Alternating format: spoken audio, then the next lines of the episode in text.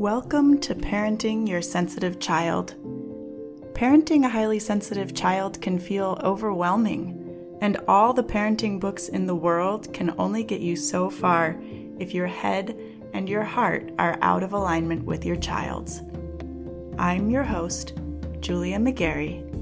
Let's create a new parenting paradigm.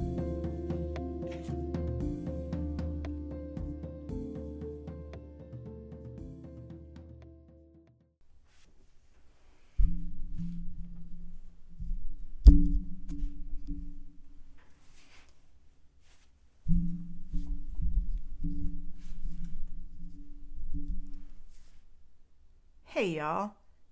I mentioned last week that I wanted to share a story with you about bedtime and problem solving.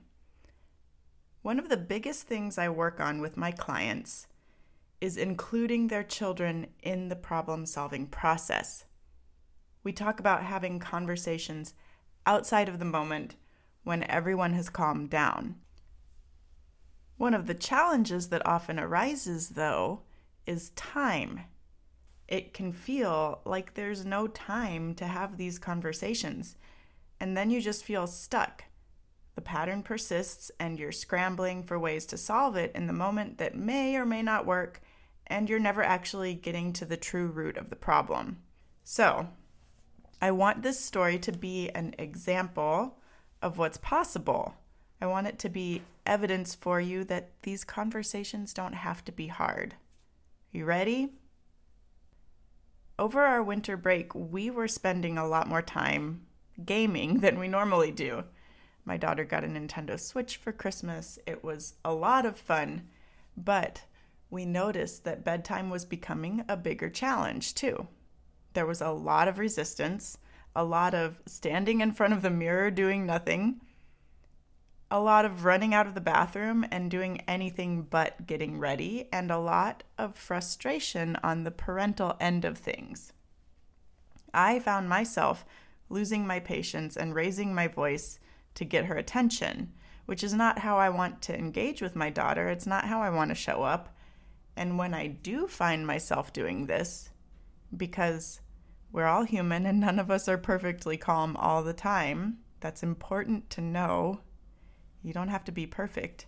When I find myself doing this, I take it as a sign that there is work to be done.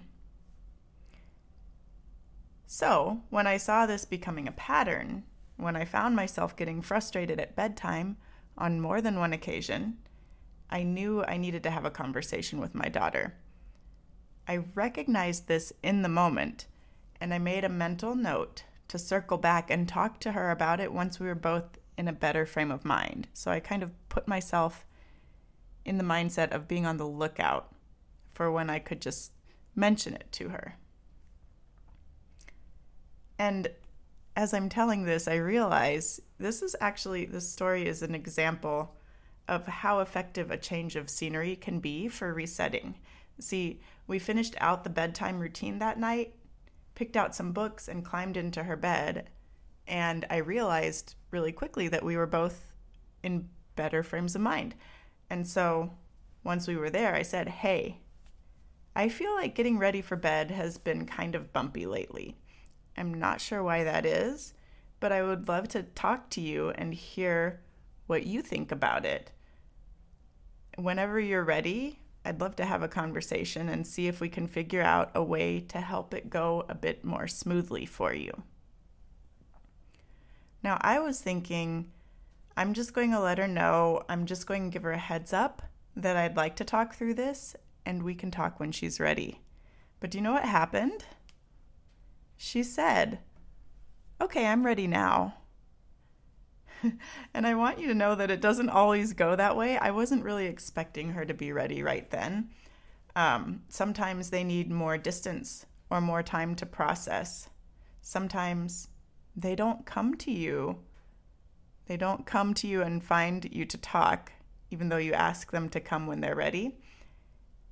And sometimes you have to bring it up again. There isn't one right way to have these conversations, but they don't have to be a big ordeal either.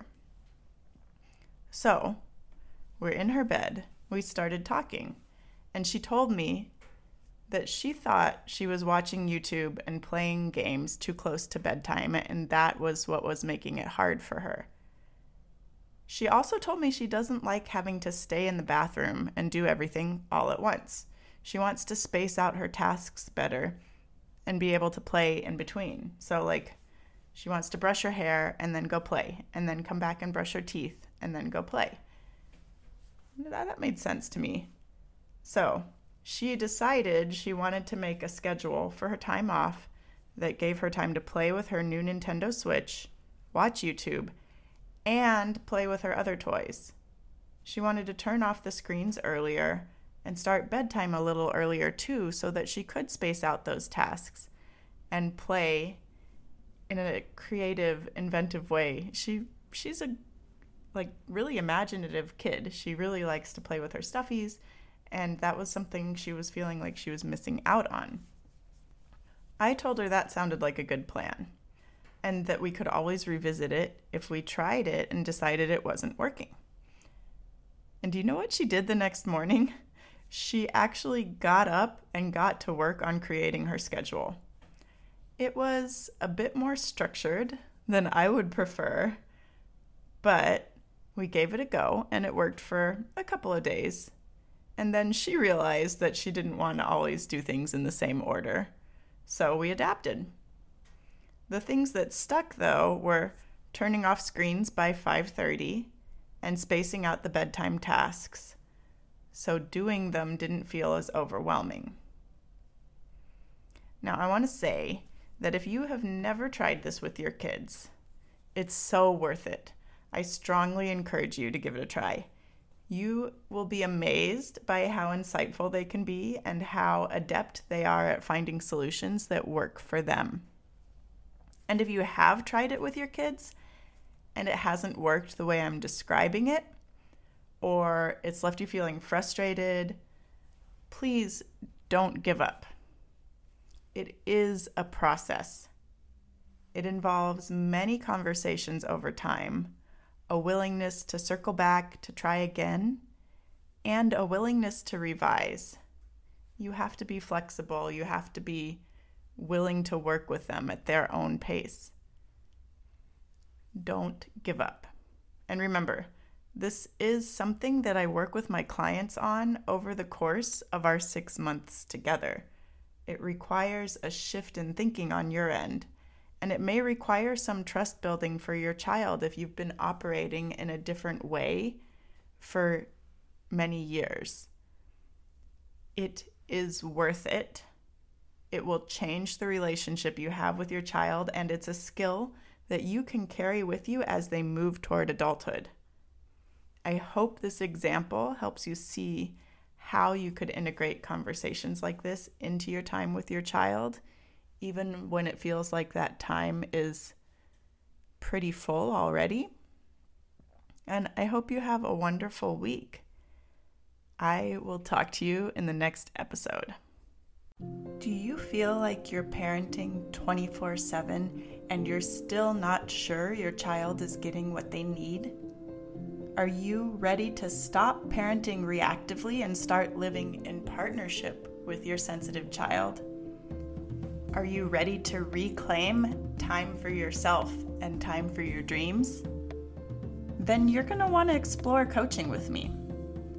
I help my clients tune out all the noise, better understand their kids, build a parenting strategy that meets their family's specific needs, and do the mindset work necessary to implement that strategy consistently without sacrificing themselves in the process.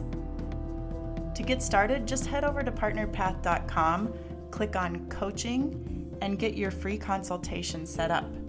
Let's get to know each other.